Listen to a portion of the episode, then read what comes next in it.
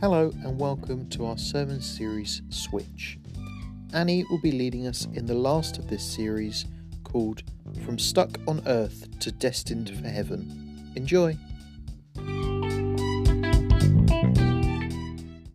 Good morning, church. I hope you're well this morning. Today, we're on our fourth and final series of the Switch From series. And today, we're talking about switching from stuck on earth to being destined for heaven.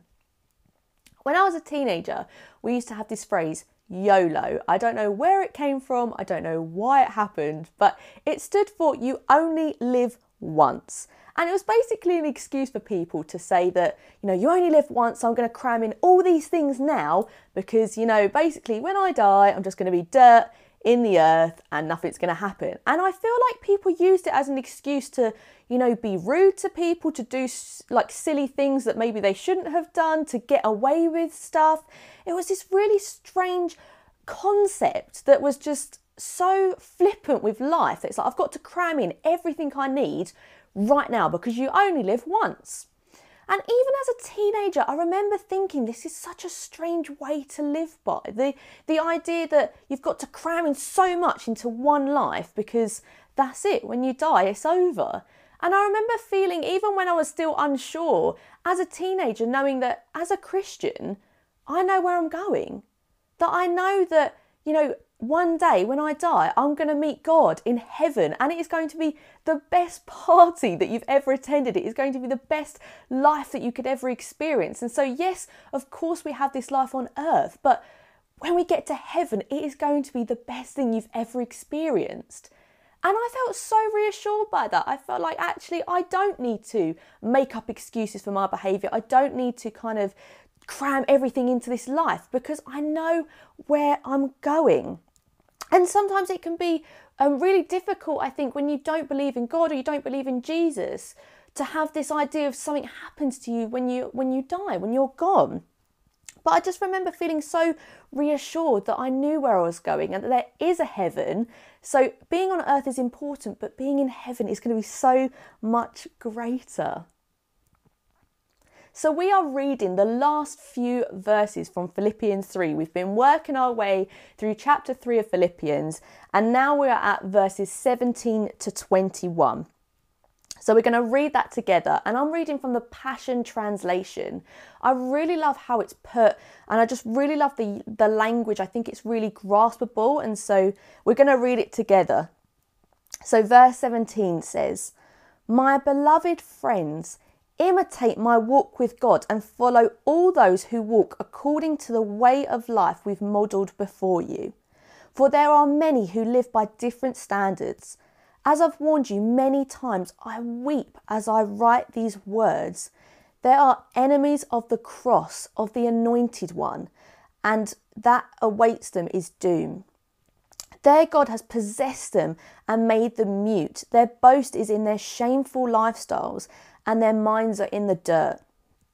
But we are a colony of heaven on earth as we cling tightly to our life giver, the Lord Jesus Christ, who will transform our humble bodies and transfigure us into the identical likeness of his glorified body. And using his matchless power, he continually subdues everything unto him. And this morning, I really want to dissect these last few verses because I think there's so much we can learn from them.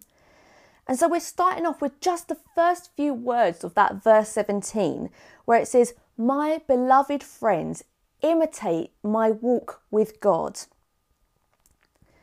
And it goes on to say, and follow all those who walk according to the way of life we've modelled before you. Now, we live in a world full of social media everyone is following everyone and trying to be nosy in everyone's lives. And on social media, we have something called influencers. Now, if you don't know what it is, let me clue you in a little bit. Influencers are people that tend to be very popular on social media. They tend to be um, quite rich, they have quite a lot of money, good social status, they tend to be quite aspirational. Um, companies tend to like giving them free gifts that they then will sell on. They tend to be, you know, the Kardashians of the world or your YouTubers or people that have influence. And it's fascinating because so much of social media culture is to follow these people and you know think about what they're doing. So many of our younger generation and even my generation are looking at these so-called influencers and trying to do everything like them. They're trying to do the same job as them to be as successful or to get money. They're trying to wear the same clothes as them. They're trying to be as stylish as them. Maybe use the same language. Maybe even try and imitate their lives. And that can be really dangerous when you're following the wrong people, especially people that don't potentially know that, you know, the influence they have, they can use it for good. People that, you know, are not great for our younger generation, not great for anybody on social media. They might be selfish or they might be greedy or whatever it looks like. There are so many what we call influencers, but so many people not setting the right pace of life for people. And Paul is not talking about these people. He is saying to watch his walk with God because he knows what it's like. He knows the importance of the role he has. And he's talking about the generation that's gone before him. It says, Follow all those who walk according to the way of life we've modelled before you. So, Paul is giving the right way to go, the right kind of influence. He wants us to look at the way he has modeled life, the way others around him have modeled life, for us to have some form of direction to go, what does it look like? What does it look like to be on the right track? And so to know what Paul is trying to get at here, we've got to just do a quick read through the whole chapter because that is setting out the example that we need to be following. So in verses 1 to 5, and, we're, and this is all in chapter 3. In verses 1 to 5, he's expressing how he thought by circumcision, that is the way that God would see him as pure and clean, and by that work that he has done, he would be made righteous with God, when actually he's worked out that but it's by God's grace and God's power alone that he is seen as clean and that he is saying that you need to be boasting in what Jesus has done and not by the works of man. Then in verses 7 to 8, he talks about how all his works are nothing compared to what Jesus has done for him. Again, saying that it's not us that needs to be celebrated. It's not all the good things that we have done, but it's Jesus. He is the one that gifts us with those things. He's the one that blesses us with those things. And he is the one that needs to be celebrated here. Again, reinforces that same behavior in verses 9 to 10, saying about how God should be magnified in our life and that we need to be following His ways, not our own ways. Then again, in verse 12, it says, I'm going to read it out for you. I admit that I haven't yet acquired the absolute fullness of what I'm pursuing, but I run with passion into his abundance so that I may reach the purpose that Jesus Christ has called me to fulfill and wants me to discover. He's saying that he's not fully there yet, that he is still learning to pursue God, but he's got that vision in mind. He knows that that's where he wants to reach. He wants to be passionately pursuing Jesus. And so that is the example he's setting out for us. And then, lastly, in verse 16, just before we get to our passage, he talks about us all having the same passion, the same purpose, which is God being glorified in our lives, that we should all be striving towards that one goal, that God should be the ultimate one in our lives. And so Making room for God means that we're making room for His desires, not our desires, not our selfish ways or what we want to do. It is magnifying God in our lives. And that is the example Paul is setting out for us. He's laid it out really clearly to go, this is what is good. This is what is going to be glorifying to God, this kind of behavior. Everything that Paul has described in this chapter is to emphasize how important God should be in our lives. And when we're talking about bringing heaven onto earth, it involves us inviting Jesus into our hearts and knowing that He's the example, that we need to be following what God has put in place for us. The more we open up our lives to Jesus in the way that Paul describes, the more opportunities we have to see that heaven on earth. Because when we invite the Holy Spirit into our hearts, that's God, that's Jesus putting something inside of us, and we're able to display that. And every time we stray away from that behavior, we're potentially blocking the opportunity for people to see God in us. And what a shame that would be. I know for me, I want to see people know God in my life. That is the example that I want to set. And I hope it is for yours too. So we get to our passage, we read on in verse 18, and it says, For there are many who live by different standards. As I've warned you many times, I weep as I write these words. They are enemies of the cross, of the anointed one. I don't know if you've ever hung out with someone who doesn't have a faith or doesn't believe in God, and they notice that there's something different about you. I used to have it in school sometimes. People would say, Annie, like you're so forgiving. I've never kind of met someone like that. Or I have a really close friend of mine who knows that there is something different about me and they know it is my faith. And it's fascinating what happens when we let God be the one in charge of our lives. People take notice. They notice that something is different. The way of life that they are living looks different to the way of life we are living and sometimes gets very different results in the way we, you know, deal with situations, the way we look at life. Because we know we have something greater and they know they're missing out on something. When we, you know, invite Jesus into our lives, we do stand out and that's what we want. We want people to recognize that we're standing out and the reason is because we have Jesus in our lives. But Paul is reminding us that there is a warning that is so easy to focus on earthly things because temptation is all around us. It doesn't matter what it is, whether it's sex, money, being selfish, being unkind to people. There are so many influences, like I said about influencers for social media, things, you know, that are around us. Unfortunately, we are in a culture that cultivates temptation. It is, it is just a pool of things that are just not going to bring us life. And, you know, the Bible talks quite clearly about stuff that just isn't good for us. And so in Galatians chapter 5, verses 19 to 21, it lists some of these things that just are not life bringing.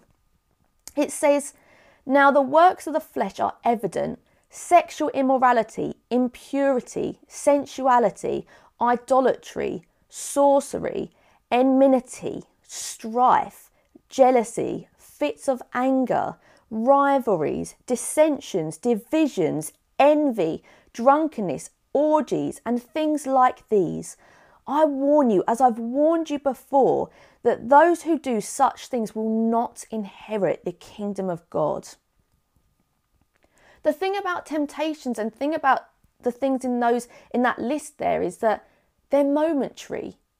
You ever had that? You have like a chocolate bar and it's nice in the time, but an hour later, you're not still thinking about that chocolate bar. You're not being satisfied by it.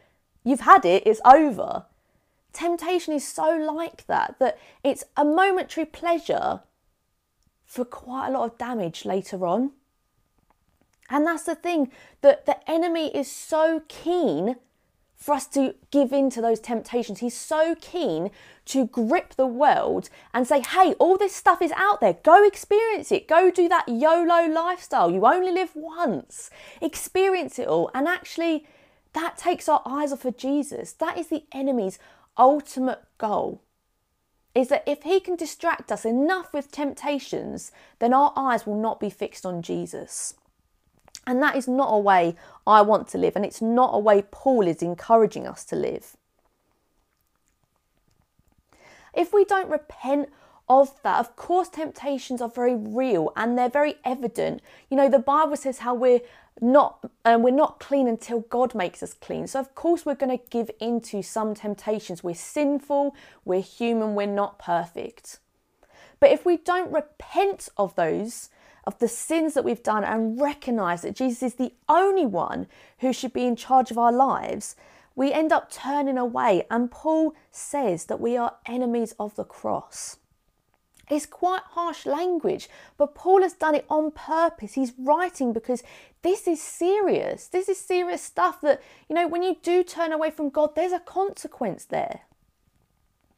In John 10:10, 10, 10, it says, "The thief comes only to kill, steal, and destroy." It's talking about the devil. And the devil, we might use the language the enemy. The devil is the cross's biggest enemy. The enemy's desire is to have you so focused on what is happening on earth that you totally take your eyes away from what is happening in heaven and stopping that bridge, stopping that heaven coming down to earth. That is the enemy's ultimate desire. And Paul, when he's writing this, says, I weep as I write these words because this is tough stuff. This is not easily spoken and it's not easily listened to either. We sing a song and the lyrics say, Break my heart for what breaks yours. And I think Paul is getting a glimpse of this. He knows the Father's heart and he knows God's heart breaks when people turn away from him and deny him. And to be honest, it's really tough the thought of what awaits people that don't turn to Jesus. This verse says, Doom awaits them. It is an uncomfortable reality. If we have heaven, we've got to have a hell. And it is so uncomfortable to think about our loved ones, the people that we hold dear, that if they don't turn to Jesus, they're going to go to hell. And I feel uncomfortable saying it myself because it's it's an uncomfortable thing and that's why Paul is saying I weep when I write these words because they're serious. The idea of our loved ones suffering over and over again for eternity is something that would break my heart. is something that would make me weep. And I think if we all thought about it, thought about the people we love, the people that we cherish, our friends, our family that actually don't know God, the idea if they went tomorrow and didn't know him, that suffering would await them. And that is heartbreaking. That is not something I want to see for my friends and family that I love. But Paul is being clear because he knows that when we follow Jesus, when we follow our Heavenly Father, there is something amazing, amazing that awaits for us. And then there's that awful reality as well that when we don't follow Jesus, there's that doom that awaits them. And that is something to ponder and just think about and think maybe in our own lives are there those friends, those family? Are we taking their lives that seriously? Do we know that consequence? Because Paul is making it very clear what happens. So we're going to read on.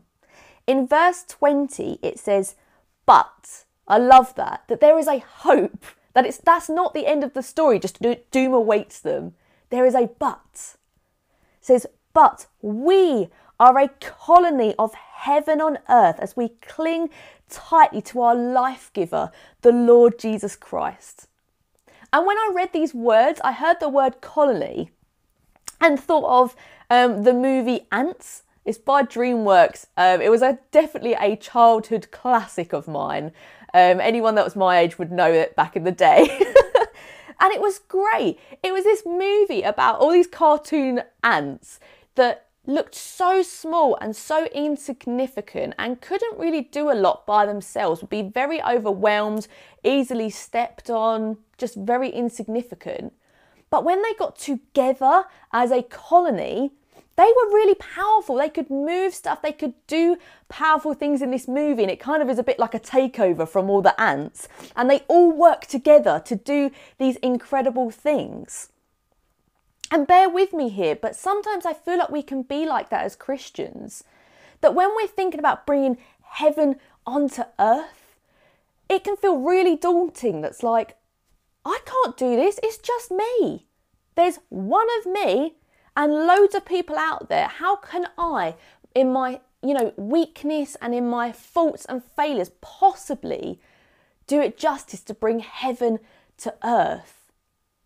But actually, this is saying that we are a colony of heaven on earth. We are a massive group together, all working for the same mission. That that is bringing that heaven onto earth. That is being that representation of Jesus on earth. It's saying when we work as a team, when we work for that same goal that it spoke about earlier in Philippians 3, that we will achieve amazing things for the kingdom, that we will be bringing heaven onto earth because we all are striving for that same goal.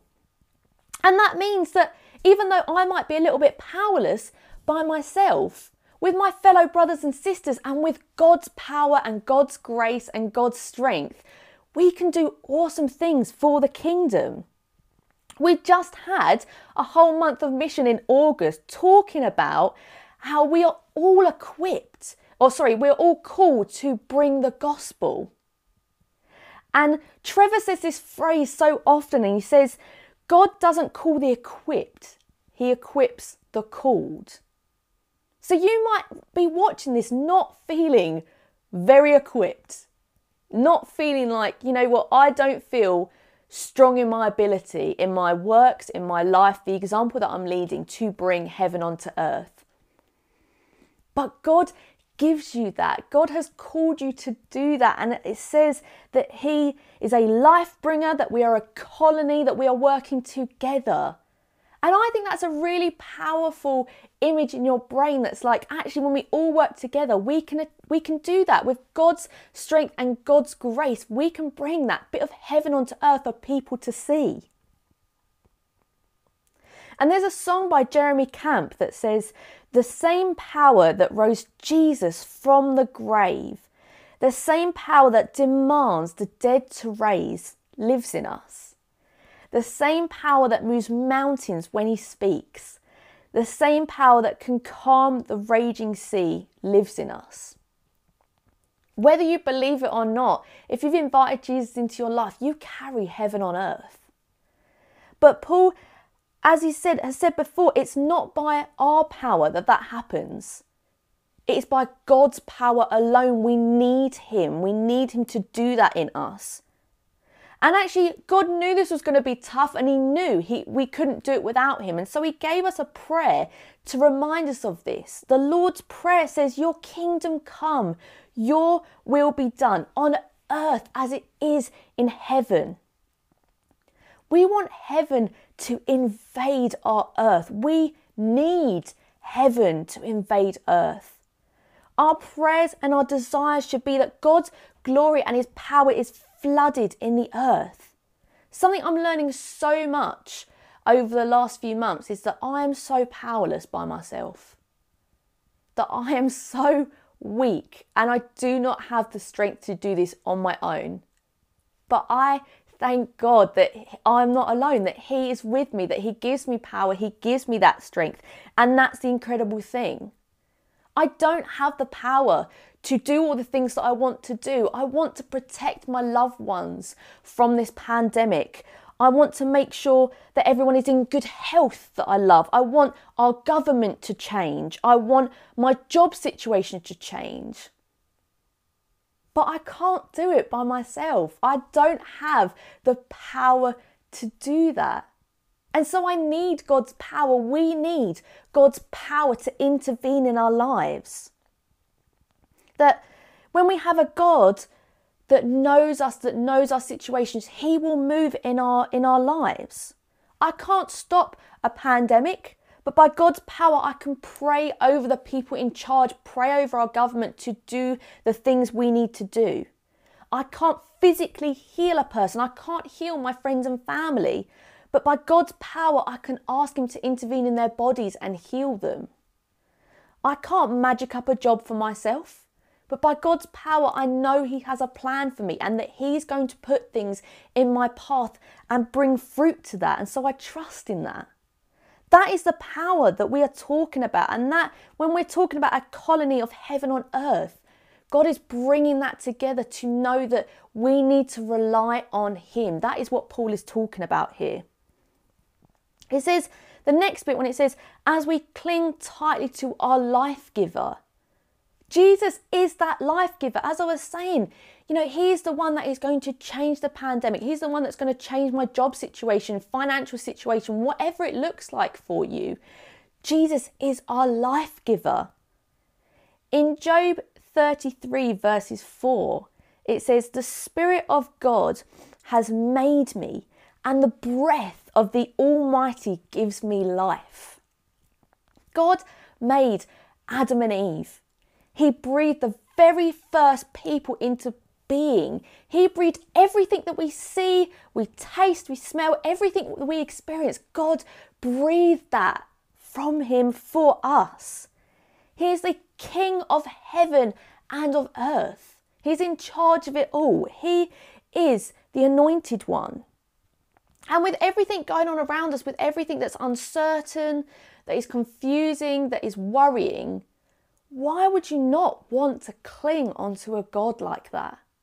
A God that breathes things into being. That is the God that I want to cling to. I love that word cling. And this is why I love the Passion Translation because it uses that word cling. And I think I've said this in a previous sermon, but every time I think of the word cling, I think about the action of being on a rock face and just clinging on for dear life. Clinging is not a light hearted action. It's not something you put half your energy into. Or you think, oh, yeah, I'll cling to something. It is a action of desperation. It is something that we need to do, that all our power and energy is forced behind. If you were on the edge of that cliff face, you would be using all your strength and muster to cling onto it because you know your life is at stake. It's something we do out of desperation. There's a movie, Twister, that I feel like is my parents' favourite film. They always watch it. so it's ingrained in my mind. And there's a scene where these two characters know a huge twister is about to come and they are in danger. And so they find a really secure, safe metal pole that they know is going to be safe for them, that's going to be reliable, and they chain themselves to it. So when the twister comes, they are safe. And they know that it is going to be grounded, it's reliable, that it's going to keep them out of danger, and they cling so tightly to know that it's going to protect them. And that's the same image we need to be having when we're clinging on to God. He is reliable. He is stable. He is safe. And He is the one that is going to keep us from danger. He is the one that we need to be clinging to, our life giver, the one that breathes life into us. That is the one that we need to be clinging on to for dear life. Our lives depend on it. Our friends, our families' lives depend on it. We need to be clinging to that security. It goes on in verse 21 to say, The Lord Jesus Christ, who will transform our humble bodies and transfigure us into the identical likeness of his glorified body Using his matchless power, he continually subdues everything to himself. The closer we get to Jesus, the closer we turn more into this likeness. That is what Paul is saying here. The Bible, in a different um, passage, talks about how we're clay in the potter's hands, that we're being molded and shaped into what God is calling us to be and what God has made us into. We want God to mold us, that again, that life giver. We want our life giver to be molding us, to be transforming us. And He is the only one that can do that. He is the only one that has the power to transform us. Again, it's not by our own strength. Paul is reiterating this point because it's so key to grasp, and I think it's so easy to miss. It's so easy to, to every day wake up and think, I'm going to do this by my own strength today, instead of stopping and going, God, you need to be the one in charge. You need to be in the driver's seat. Please transform me today. I need your help to mold me because it is not by my own power that I'm going to get through this. It is by God's power alone. And the quicker we recognize that God has all the power, the easier it is is going to the easier it's going to be to let him control and and give, you know, over our lives to Him. And so we can loosen up our grip on our own lives and let God be in that driver's seat. When we let God transform us, people notice. We're called to be light in the darkness. People notice that light, they're drawn towards it. And when we allow God to mold us into his likeness, we invite the Holy Spirit in to use us to bring heaven to earth. Our eyes stop being transfixed on what is happening on earth and is, pointed towards heaven. That is what we want to be. We want to be molded more and more into God's likeness. So, really, what happens on earth is momentary compared to the amazing things that is going to happen when heaven comes. I love the bit at the end where it says, He continually subdues everything to Himself. You could also read that as He continually brings everything under His control. Romans 14, verses 11 says, It is written, As surely as I live, says the Lord, every knee will bow before me, every tongue will acknowledge God. It says continually in our Philippians verse. He's continually subduing everything, which means God is continually revealing himself to us. He's giving his grace to us and he's using his mercy to reveal himself to us. Again, not because we have done something special, not because you know, we're the chosen one, but because it's by God's grace and His power that He reveals Himself through us. And then when that happens, transformation comes. So we've read all our verses now with verses 17 to 21. And what have we learned? Number one, we've learned that Paul gives us that example to live by. It doesn't have to be a mystery, it doesn't have to be something that we're figuring out all for ourselves. Paul has given us the roadmap. And when we go on a journey, when we've got a roadmap, it is far easier to go to the destination than it is to try and figure it out by yourself. It doesn't mean that it's going to be easy. It doesn't mean that it's going to be simple. But he knows, he's, he's given us that example to know that when we follow these steps, incredible things happen. When we follow these steps, heaven comes to earth. Jesus is revealed. People notice God in us. We should all be striving for that, for those things, for those goals that God is revealed more and more through our lives.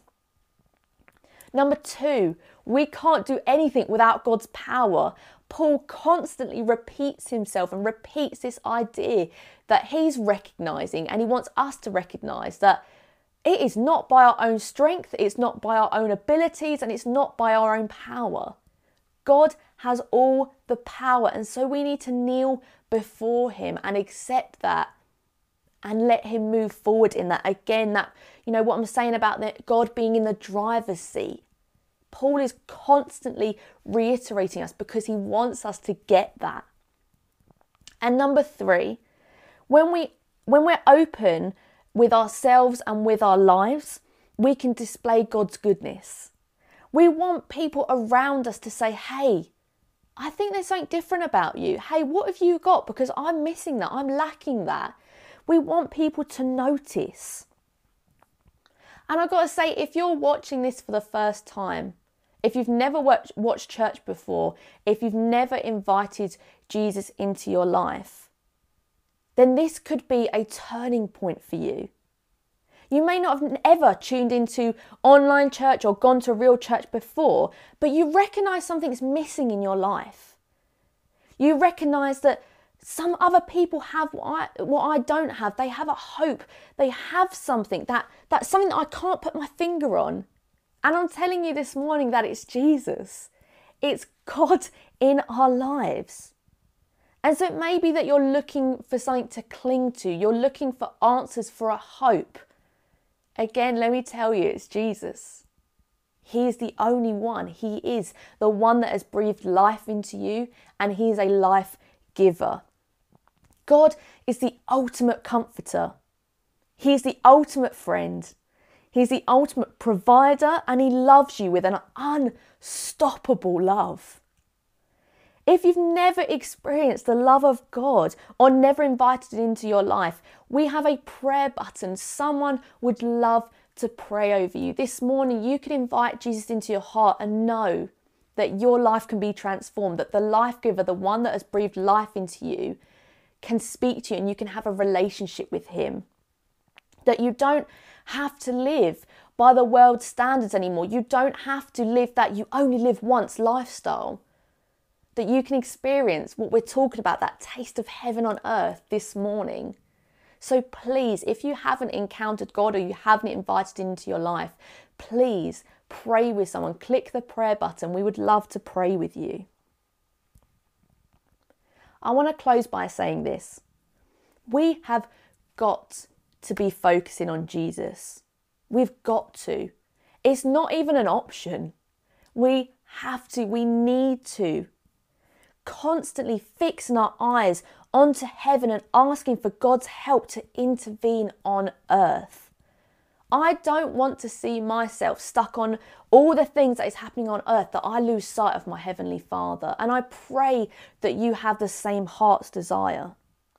There are so many things, especially in this time, that is going wrong with our world, and so many things that are unexplained or we don't have the power to change. And that's why we need Jesus because He's the only one with the power and He's the only one that has those answers for us. We're going to close in a minute by saying the Lord's Prayer together. And as we're saying those words, I want to meditate over what we're asking God to do in this prayer. When you're praying the Lord's Prayer, you're saying this I'm speaking to our Heavenly Father let every plan and desire you have to be done on earth. Let parts of heaven be displayed on earth to display your glory. Please provide for me and forgive me from everything that I've done wrong towards you and others on earth. Please help me stay away from temptation so I can be closer to you, God. You are ruler over everything and you have all the power and deserve all the glory. That is what we're saying when we say the Lord's Prayer. And so let's just finish by quietening our hearts and inviting God in. Let us pray. Our Father, who art in heaven, hallowed be thy name.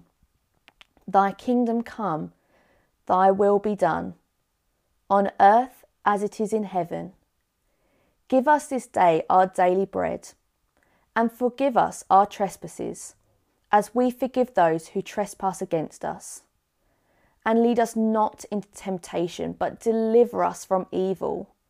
For thine is the kingdom, the power, and the glory, forever and ever. Amen.